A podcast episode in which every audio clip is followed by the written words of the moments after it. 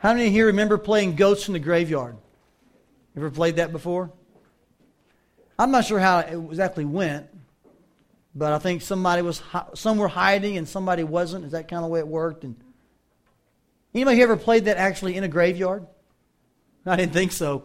We call it that, but we play it like in the field somewhere, don't we? No one really goes to the graveyard. Well, there's a new game in town. And it's explained in Ephesians 2. It's called Grace in the Graveyard. And this morning, I want to walk you through some incredible uh, verses that talk about God's amazing work of grace in our life. So, with your Bible handy, Ephesians chapter 2, we're going to look. I want to walk you through this, these verses actually using this flip chart.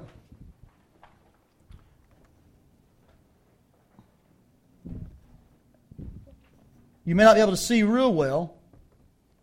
Uh, it's not the biggest thing in the world, but I do want to walk you through this. And I want to explain the text to you in a grammatical way, first of all. Now, I know not everybody here likes English. I'm not taking you back to school, don't worry. But there's a reason for this. I want to show you uh, from this passage what the real gist of it is. Because did you know that actually we're beginning to look at our fourth sentence? Do you know that? That actually Ephesians 2, verse 1, is just the beginning of the fourth sentence of the book. Now, in your Bibles, it doesn't look that way because there's lots of periods, and that's good because it helps us understand it. But in the original text, in the Greek letter that Paul wrote, this is the beginning of his fourth sentence. Uh, they're very long sentences. Now, if you have a King James Version somewhere handy, you ought to get that out and look up these verses because that translation gives you the best sense of actually what Paul probably meant when he wrote this, as far as the way it just kind of runs on and on. The Energizer writer, you know, on and on and on and on. And we talked about how Paul was probably caught up in some type of, uh, we'll use the word spiritual fit. I mean, uh, he just was so into praising God that he, he just kept writing and writing. And this sentence here, Ephesians 2 1 through 10, is, is one whole sentence. The fourth sentence of the book. I'm going to try to help you make it sent, uh, help you understand this sentence better this morning. That's why I'm going to go to the grammar for a little bit first. So, with our Bibles in hand, let's take a look at, at the idea of grace in the graveyard. Now, you'll see why we call it that just in a moment. The Bible says in chapter 2, verse 1 As for you, you were dead. Now, pause there for a minute, and I want, you to, I want to explain to you why he puts the words as for you. If you look back in chapter 1, if you've been here the last couple of weeks, you've known that we've talked about someone else who rose from the dead and who one day is going to be seated and exalted. That person is whom? Christ. Look back at chapter 1 the last few verses 20, 21, 22, 23. So he's talking about Christ being raised, being exalted. And then he says, But as for you, as for you, Tommy, as for me. I mean, you see, we're just not there yet. See, we, we're dead. So let's just jot this first of all. We, and you'll see this on your teaching tool there if you have it there in front of you from your worship folder. Just write in, we were dead. And he's going to explain what it means to be dead. All right? You were dead in your transgressions and sins, in which you used to live when you followed the ways of the world and of the ruler of the kingdom of the air, the Spirit who is now at work in those who are disobedient. All of us also lived among them at one time, gratifying the cravings of our sinful nature, following its desires and thoughts. Like the rest, we were by nature objects of wrath. In a nutshell, he explains what it means to be dead. Let me show you some marks of death. Okay, now follow along with me. This is a real uh, introductory clause, is all this is. There's no subjects yet. He's just talking about what we once were. And she'll throw behind me some, some grammar things that are in this, in this, so don't worry. This clause here talks about how we were dead. He says we followed the ways of the world. Uh, we had the spirit of the ruler of the kingdom of the air working at, within us. We were disobedient, gratifying the cravings of our sinful nature. Let's just be frank here, folks. Dead people who don't know Christ are being used by the evil one, the prince of the power of this air, the Bible calls him, Satan, to accomplish Satan's purposes, not God's. They're dead. Now, you don't like the way that sounds. You're like, man, that's, That's kind of mean. I thought they just were good people, didn't know any better. Wait, wait, wait, wait. This verifies what Christ said in the New Testament when he said, He that is not with me is against me. You see, let's just be very frank about the way, uh, the way it is. There are no neutral people.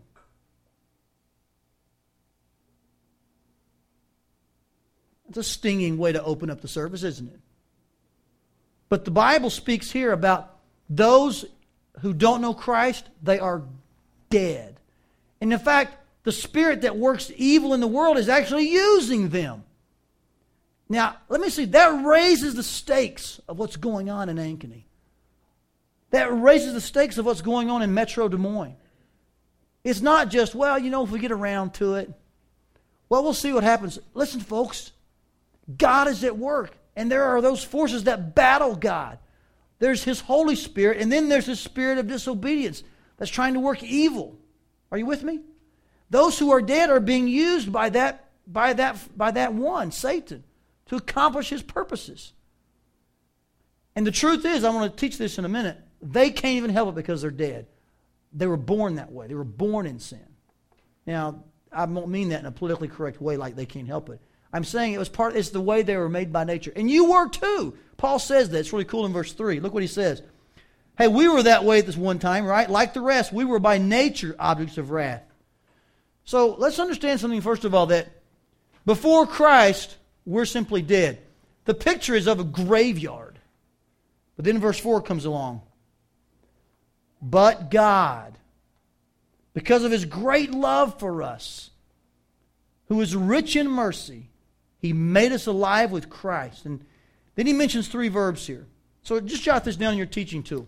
We were dead. We had the marks of death all over us, disobedient the evil one working within us, following the lusts of our flesh. But God did three things. These are, this is the main subject of the sentence. All these 10 verses points to this one subject, but God. He did three things. I'm going to go to this side and right here. He made us alive. Just jot that down. And then he raised us up. And then he seated us. You'll be able to read that hopefully. If not, you can hear follow along. These three things are what God has done. And the modifier for all of these, watch this, is the word grace. Follow with me. Look at Ephesians 2. Look at verse. Let's keep reading here. But God, who is rich in mercy, made alive with Christ even when we were dead in transgression and sins. Look at the next verse, verse 5. It is by grace you've been saved. And God raised us up with Christ and seated us with him in the heavenly realms in Christ Jesus in order that in the coming ages he might show the incomparable riches of his grace. There's grace again, expressed in his kindness to us in Christ. Look at verse 8. It is by grace you've been saved. So here's the point. All of these things that God has done for us, He's made us alive, raised us up, seated us. You know what happens? It happens by grace. So just jot the word grace in there. I'm kind of writing on a slant, but you can follow me here. We'll get through English class here in a minute. Hang with me. made us alive. First of all, it speaks of bringing something dead back to life. Bringing a, giving a corpse a resurrection. That's what happened to JC a couple weeks ago. He was dead. God moved upon his heart, revealed his grace to him, and JC responded, and JC was brought to life. Tonight we'll celebrate that at baptism. Okay? God also raised us up. The word here is the word from where we get our word synergy which is the idea of with, you know, people working together. By the way, He's raised you up with Christ. Now, let me speak to you very plainly about what this means. You don't have to sin. Colossians 3, Romans 6. Because you've been raised with Christ. Ephesians 1 even says the same power that he used, that he exerted to raise Christ from the dead, is the very same power available to you. That's what the point of raising you up with Christ means. You don't have to give in. You don't have to sin. I don't have to sin. And He seated us. This speaks of our position. This speaks of our power in Christ. How God already sees us, you know. Now, now listen very carefully. If this language seems lofty to you, If this language seems out of touch, if you're like, Todd, I don't feel that way at all, then perhaps we're a little out of touch with the true transformation that took place when we, when we got saved. Are you with me? Maybe we've made regeneration. Maybe we've made the salvation process so man like that it's almost like turning over a new leaf. I want to totally debunk that this morning and show you from Ephesians 2 what God has done in your life. God has done an incredibly uh, a superior work to what anything a man can do. He has brought you from the dead. He has put you with Christ and, and, uh, raised you up with Him in power. He seated you in the heavenlies, how He sees you as, as already complete. So that one day, watch this. I'll just put the word demonstrated. I'll abbreviate actually. You just write in demonstrated. I better not abbreviate demons with demon. That's not a good idea, is it? We'll put demonstrated. How's that sound? That's funny. This all happened so that one day God can show you to those around and say, Look at the incredible work my grace has done. So, out of all these verses, I want to say that the real main focus is right here. This describes what we were, this shows what's going to happen. But the real gist of all these verses is what God has done to those who believe. You know, nowhere in these verses that say that, that Amy, because you had some interest in God, he decided he'd do a good thing for you. Never says that. Never says, Megan, because, you know, you decided to be a good person one day. This is all about God initiating the work of grace in your life, finishing the work of grace in your life. Our job is to simply respond. So, church, are you listening? There is no room for boasting, is there? Nobody here was looking for the Lord. You may have sensed something in your heart like, man, something's going on in my life. But God was seeking you. God was arranging the events of your life. Are you listening, church? He was ordering the circumstances of your life so that He could get your attention. And then at some point say, listen, I want to transform your life. I want to, by grace, save you. At that moment, we respond and say, Yes, I accept the gift of God. Ephesians 2 8, 9, and 10. Let's finish this, uh, these verses because it's really interesting. He said, It's by grace you've been saved, and, and this is through faith. You see the word it in verse 8? I think that refers really back to the whole process there. What is by grace? Through faith. This whole thing, there's no room for you to say you have any part of it. You've been saved by grace through faith. It's not of yourselves, it is the gift of God, not by works, so that no one can boast. We are God's workmanship. Hey, did you, get, did you catch that? Hey, Joel, whose workmanship are you? You're not Sarah's. I don't mean that negatively. I mean, she, he's not his parents' workmanship. And smart parents don't lay claim to good kids. You know that, don't you? Smart parents say, man, I don't know how they turned out so well, only by the grace of God. That's what smart parents do. Because the truth is, they know who owns their kids. We're God's workmanship. Joel, the reason you're Joel, the wonderful Joel you are, is because God's made you. God's working in your life. You're God's workmanship. Created in Christ Jesus to do good works, which God prepared in advance for us to do. What an amazing 10 verses. Now I broke it down for you grammatically. So you can see that really verses 1 through 3 are just going to introduce things. Here's the main gist, and these kind of conclude things. But when you look at that, you can see why John Newton was a lost man attending a bar, getting drunk, why he would write these words Amazing grace, how sweet the sound. Sing with me, would you? That saved a wretch like me. I once was lost, but now I'm found. was blind, but now I see. Think back to when you were blind, but you got sight. Think back to when you were dead and the grace of God entered your graveyard. What an amazing day that was, wasn't it? That's when God made you alive, raised you up, and seated you in the heavenlies so that one day he could show you off as the incredible. The word incomparably here, Sean, is the word hyperbole again. He could show off beyond anybody's um, words, beyond exaggeration, his amazing grace. Now, grammatically, it's good to know that. Doctrinally, we see that it's all about God. At First Family, I want this to be very clear we believe that God saves people 100%. It's all His work. We only are respondents to His grace. And by the way, if you're wondering how grace is revealed, the Bible says very clearly the grace of God's revealed in the form of Jesus Christ. John 1:14. Grace and truth came through Jesus Christ. In fact, look here at Ephesians 2. I'll show you the clearest reference, in fact, in this passage. It says that in the coming ages he'll show the incomparable riches of his grace. Look at verse 7. Expressed, how is his grace expressed? Expressed in his kindness to us in Christ.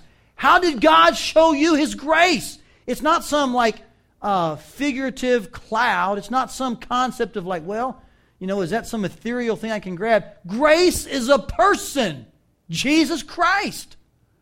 When you look at the cross and see Christ dying, you can say, there's the grace of God for me.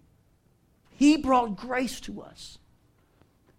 So it's through Christ, it's through grace that these things happen that God does.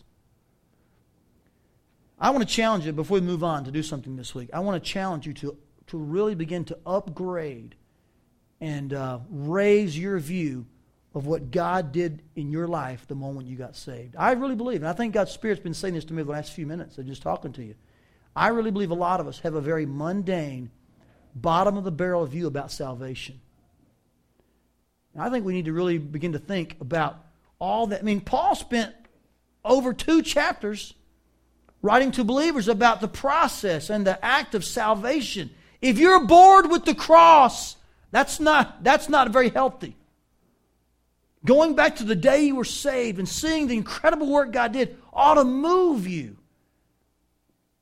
Remember, I'm all for growing deep and growing tall. Amen. Hebrews says to move on, but don't ever forget the foundation on which all of that is built. It started with the grace of God in Christ when He moved upon your heart and you were saved. So I want to challenge our church to, think daily about the amazing grace of God. Read passages like this and let them just massage your brain and your heart. Let me give you three observations that we take from this, though. I'm going to see. Can we just slide this over to the side, Brad, a little bit? That'd be great. Thanks. Let me give you three observations based on this that I think will help us tomorrow morning at work. This will help in your brain, and that's important for us. But let me kind of talk to your heart for a little bit, so you can be prepared for to meet some people. First of all, here's three observations. One is, dead people are walking all around me, whether I like it or not. Dan, that doesn't sound real nice when you go to work tomorrow to, to look at your other people as dead people if they're not born again. But can I say to you in kindness, that's exactly what they are. Here's an exercise for you. Tomorrow when you go to your to the bank or to the gas station, wherever you go tomorrow, or the office. If you know that there are people there who are unbelievers, see them as a skeleton. as just a bag of bones, so to speak, waiting for real life. Yeah, look past what they drive.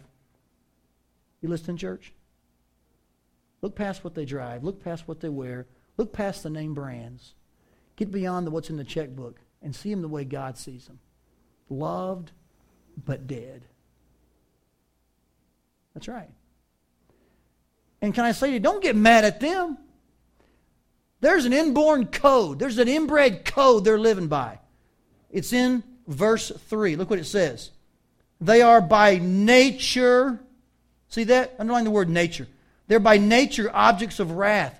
You see, it's amazing the amount of times I find it that we get mad at people who are lost for acting like they're lost. What do you really expect them to do? I mean, they have only one code to operate from. They have only one system of beliefs, one value system.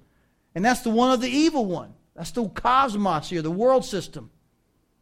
Now, we shouldn't say it's good or healthy or we like it, but I mean, good night. They're really not our enemy.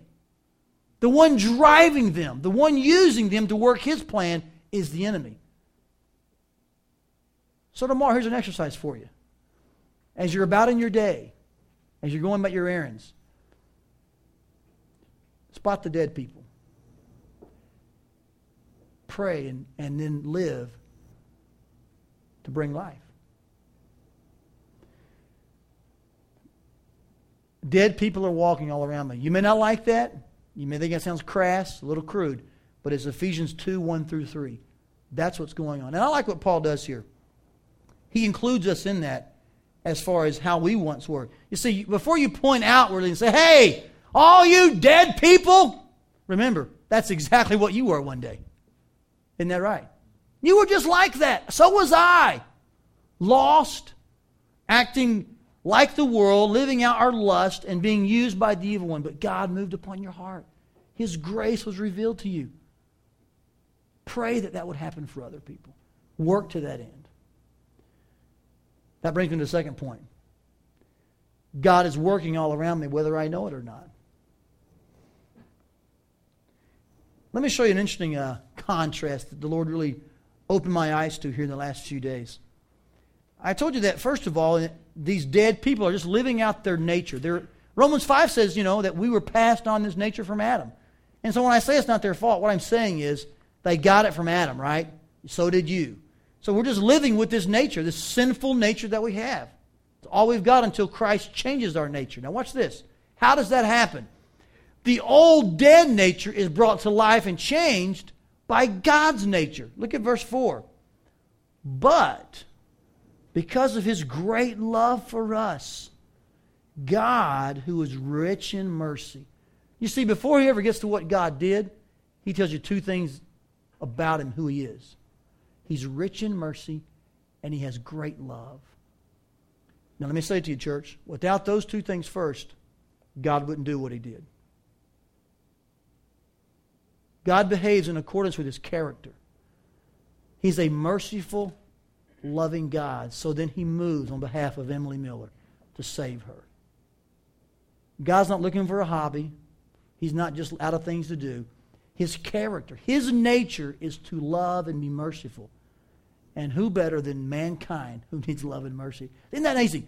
Paul talks about our nature and then God's nature. The answer to the sinful nature is the spiritual nature.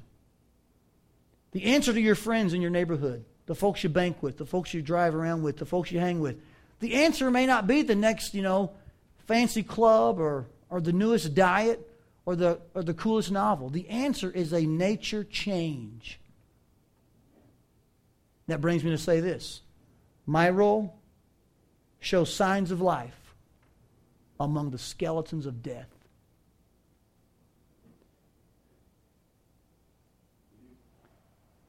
We are to resemble the life of the Lord, even though we're probably around dead people. We should be an extension of the grace in the graveyard. That's what God's done in our life. Here's two ways to do that. They're in your text. I'll just bring them to your attention. You can jot them down. How do you really show signs of life? Well, he mentions two here. He says, first of all, it is by grace you've been saved. It's not of works, lest so that no one can boast. First of all, a grateful spirit is a great way uh, to show signs of life. Let me just give you a real simple tip here. Can I do that? Just say thank you a lot. Just say thank you a lot. In fact, I would add to that start saying thank you and then direct that upward to God. Someone brings you a tray of food or a or serves you dinner at a restaurant, say to them, I thank God for you. Thank you. That's kind of weird, Todd. It sure get the message across, wouldn't it? That there's more, there's more at stake here than just what I'm eating. If someone pays you a compliment, direct it to God all the time. That's a beautiful baby, Aaron. Man, God gave us a great gift, didn't He? Just give it to God. We thank God for our kids. Hey, that's a that's a, a nice coat, Deb. Thanks God gave it to me. That's right. Now, so you laugh, your workers, your, your friends will laugh, but what will it do? It will begin to show that there's something going on here greater than, oh, yeah, man, I found it on sale. I got a good deal. Man, I look pretty buff in it, don't I? It'll be like, why does she thank God for a coat? Who knows what door that could open? You see, one of the things here, we're not to boast about anything. So let's just live that out. Let's give God thanks for everything. Nice car, nice coat, your food, your children, your spouse. Anything in life, say, you know, just defer to God. I praise the Lord. I thank God. That's a great way to show signs of life. Here's a second way do good works. Look what he says in chapter in verse 10. We are God's workmanship, and we're created in Christ to do good works. One of the best ways to show signs of life is to be involved in good works. And I want to thank all of you for doing that. One of the neat things about a church plant, um, and if you're new here, just checking things out, we are about three months old. Uh, we started in September. And there's no harder working group of people in this whole world than the folks here at First Family. You have all done so many good works. You have let your light shine in so many neat ways. And I'm not talking about just the folks who show up here and set up. I mean, that's a huge task. Those who tear down, those who come on Saturday nights to do the sound, those who run the sound, those who wipe the tables, those who handle the nurseries, those who work with the children. There are folks meeting at 8.30 and 10.30 while we're in here. They're ministering in different areas. There are folks on Wednesday who get the food set up. There are meeting with our. I mean, there's, there's a lot of people doing good works here. There's a lot of you doing good works outside of here. You're talking about your church. You're leading a small group. Uh, you're involved in, in a host of things. I want to say something to you. Thank you. You're doing more to testify to God's grace than you'll ever know. You see, people do wonder why you do that. I mean, they know how short time is to most people. Why don't you just go home and slouch on the couch and grab the remote? I mean, are you, are you really that bored? No, no, I'm not. There's just a lot at stake here. I'm just involved in something a lot more important than, than just making money, having a job. Man, I'm living for a kingdom that's not of this world.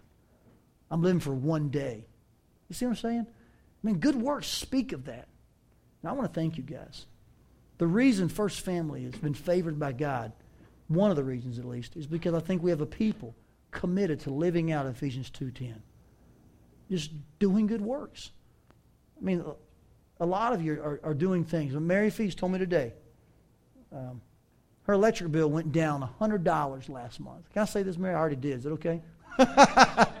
I'm sorry. I have that bad habit of just kind of saying things and asking permission, you know. Uh, some of our men went and insulated her house and the attic, some areas like that. Anyway, and uh, this past month, her electric bill was $100 less than it was earlier. Isn't that great? That's just good works, man. That's awesome. That testifies to the grace of God. Other things I know of one of our members, of our men in our church, uh, I don't know all the details, but there he was responsible to help deliver like 54 turkeys during the holidays. They were going to just do a couple or three, and something happened, and they got like a bunch of extras, and they gave them all away to needy families. Isn't that awesome? That's great works. Uh, I hope one day at our church, you know, we can help paint the city parks. Wouldn't that be neat? Instead of the, the men in blue with the big A, you know, painting them, why don't we just say, hey, give us a Saturday, we'll paint that part. It won't cost you anything, we'll paint it. Wouldn't that be awesome? Wouldn't it be great if at your neighborhood, every time the, the time changes, which that may not be that way much longer, right? But if they keep the time change, maybe go to all your streets in your neighborhood and give out a, a 9 volt battery so they can change their smoke detectors. You know, that's kind of the, the proper thing to do, you know. Why don't we just give batteries to everybody? You say, Todd, that's, uh, that's crazy. No, it's just a good work. Just do some good works. It testifies to the grace of God because they'll ask you this Why are you doing this? You say, you know what? God just is uh, blessing my life. I'm just very grateful. I don't know everything, but God's been good to me, so I thought I'd pass it on. Um, those are two ways to show signs of life. Don't forget, though, that signs of life are really evident, especially among skeletons of death, and that is where you live. I want you to leave here this morning with, with one objective. A lot of things will happen. You'll be more grateful. You'll be thankful for what God's done for you. I mean, a lot of things will happen, but I, I have one real clear objective. I want every person leaving those doors, when they view people tomorrow, I want you to view them with this question Are they dead or alive? Is that a skeleton or a child of God? You can think it sounds weird. You can think it sounds funny. But I'm just trying to teach you the Bible. The Ephesians 2 says that if they're not made alive by Christ, they're dead. So I want to invite you this week. Start looking for the skeletons. If you don't know if they are, ask them. Don't just blurt out say, hey, you dead? You know, I wouldn't do it that way. Now, some of you might like that. I'm, I'm watching some of you now. You're like, hey, that's my kind of tactic right there, you know. And, and I wouldn't use the word skeleton perhaps either, you know. Um, but begin to talk about their life. Find out if they're dead or if they're alive. This really matters. Let me just say what God's Spirit is saying right now. It really matters in your family. Now, I don't know the age of all your kids here. But if your kids are in an age where they can understand things to a certain degree, uh, man, I would talk to your kids. Are they skeleton kids? Or have they trusted Christ? How about your older? How about your spouse? Maybe you come here by yourself. I don't, I don't know all the details. But you see what I'm saying, guys? The stakes are incredible. We're ministering in a graveyard. Christ has brought grace to the graveyard. And his extension of that, for this time being, it's us, the church, the beautiful bride of Christ. Let us be exactly that. Amen. That happens best. These three things happen best. You may not agree with this, but I want to go back to a basic thing and then we're done. These three things happen best when you're most in touch with that. I'm pointing to our chart. You see, I've already committed to God. I'm not going to be a manipulator. I'm not going to manipulate our church into serving Him. I'm not going to, you know, and most communicators can do that. They can manipulate and guilt you into things, and they can, there's just a way, preachers have a way of doing that, you know. You just sign up for everything in the world, and you're like, man, I didn't want to do this. And I'm, you know, we're just not going to do that First Family. Now, I will communicate with you passionately. But I want to tell you something I believe to the depths of my soul, because I think it's biblical. This is the best motivation there, there is. If I can prompt you to fall in love with God in a grateful way for His amazing grace, I, just need to get out of your way. Are you listening to me? I'll just step aside and let the work of God take over. You don't need me messing it up. Let me sticking my hands in there and so my goal this morning as you leave thinking differently about people asking are they dead or alive. The way to do that is to ask you to go to the cross every day, to think about his amazing grace. Consider the amazing grace of God in your life. Hey, go back to the day you were born again. When you said, man, without Christ, I, am going to hell. And you said, God, save me. Think about that day. That'll do you a world of good. In fact, we're going to end exactly that way. I'm going to ask you look in your teaching tool. There's a couple of prayers that I want to bring to your attention. One is kind of known as the sinner's prayer. It's, it's, there's different ways to say it, but what it is, it's the prayer of someone who doesn't know the Lord. If you're here this morning and you're dead, I say this with kindness. If you're here this morning and you're not sure that you've been brought to life by Christ, I invite you to pray this prayer in just a few moments and to receive Christ as your personal Savior. We're going to have a song in a minute. They're going to play, and we're going to bow our heads, and we're going to just pray.